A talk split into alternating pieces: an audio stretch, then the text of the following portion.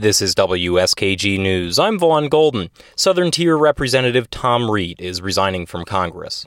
Reed came to the House floor for the last time Tuesday to announce his resignation. I humbly bid farewell and submit my resignation as a member of the House, and I wish you all Godspeed. Reed thanked his family and constituents. He also called for leadership to push back against political extremism in Congress.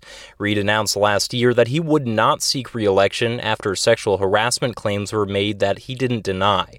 Reed will leave to take a job at a lobbying firm. In Bath, I'm Vaughn Golden, WSKG News.